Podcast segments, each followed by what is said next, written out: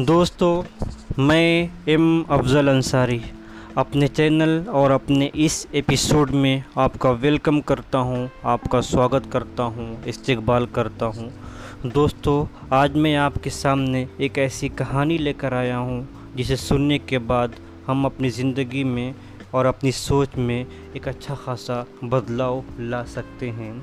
दोस्तों, आज की कहानी ये है कि एक गाँव में रामपाल नाम का एक किसान रहता था वो सुबह जल्दी उठकर खेत पर जाता और दिन भर मन लगाकर काम करता और शाम को घर वापस आकर खाना खाता, फिर मज़े की नींद सो जाता।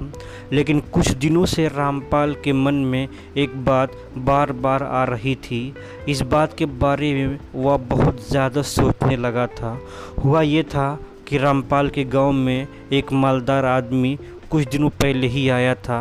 रामपाल को उस मालदार आदमी से मिलना था। रामपाल जब उस मालदार आदमी से मिला था तो उसने देखा कि वो मालदार आदमी अपनी सफ़ेद रंग की गाड़ी चमचमाती हुई गाड़ी से आया था। नहायत ही उम्दा और बेहतरीन कपड़े, बेहतरीन पगड़ी बांधे हुए था और उसके साथ दो बॉडी गार्ड भी थे जो हमेशा उसकी हिफाजत के लिए साथ रहते थे। ये सब देखने के बाद रामपाल हमेशा सोचता था कि मालदार के क्या ठाठ हैं। काश मेरे पास भी कार होती और मेरे पास भी दो बॉडी गार्ड होते। रामपाल मालदार के महँगे कपड़े, जूते पगड़ी और बंदूकें वगैरह देखकर मन ही मन में ललचा रहा था और सोच रहा था कि मैं भी ऐसा कैसे बनूं। मालदार आदमी गाँव में किसानों से मिलने आया था। वो यहाँ किसानों से अनाज खरीदने आया था ताकि शहर में जाकर ऊँचे दामों पर बेचा जा सके।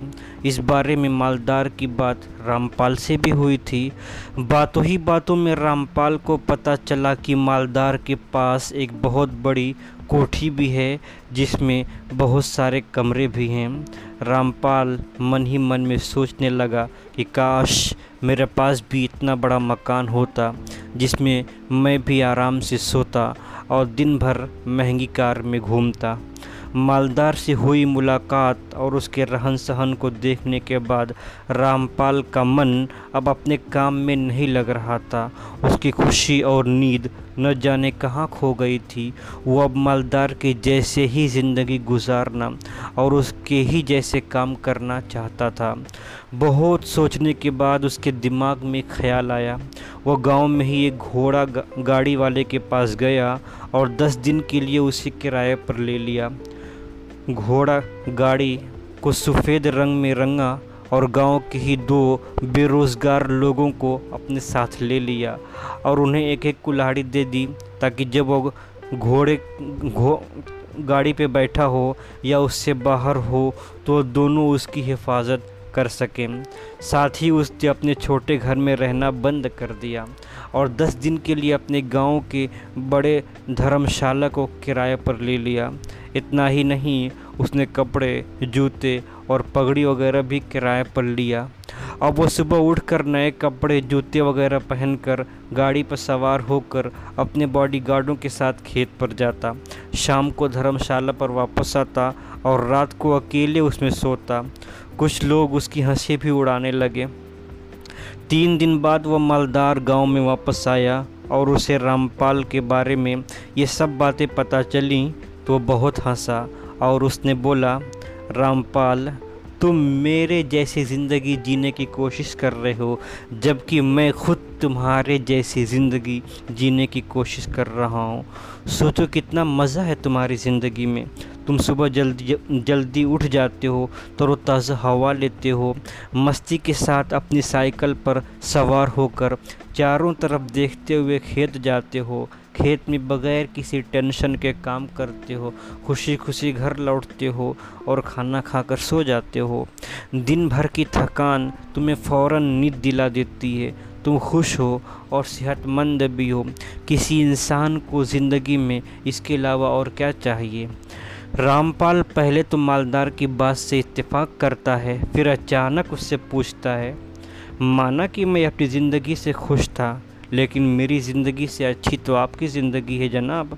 कितना मज़ा है इसमें। बादशाह जैसी ज़िंदगी है आपकी। मालदार फिर तेज़ी से हंसा और बोला, तुम्हें मेरी ज़िंदगी अच्छी लगती है और मुझे तुम्हारी ज़िंदगी।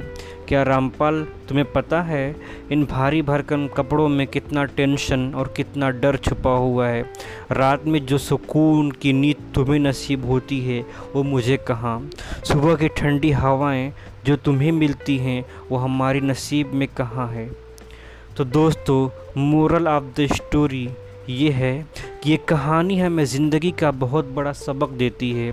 हम लोग हमेशा किसी दूसरे की ज़िंदगी देखकर उसके जैसा बनना चाहते हैं, उसके जैसा करना चाहते हैं, उसके जैसी ज़िंदगी गुजारना चाहते हैं।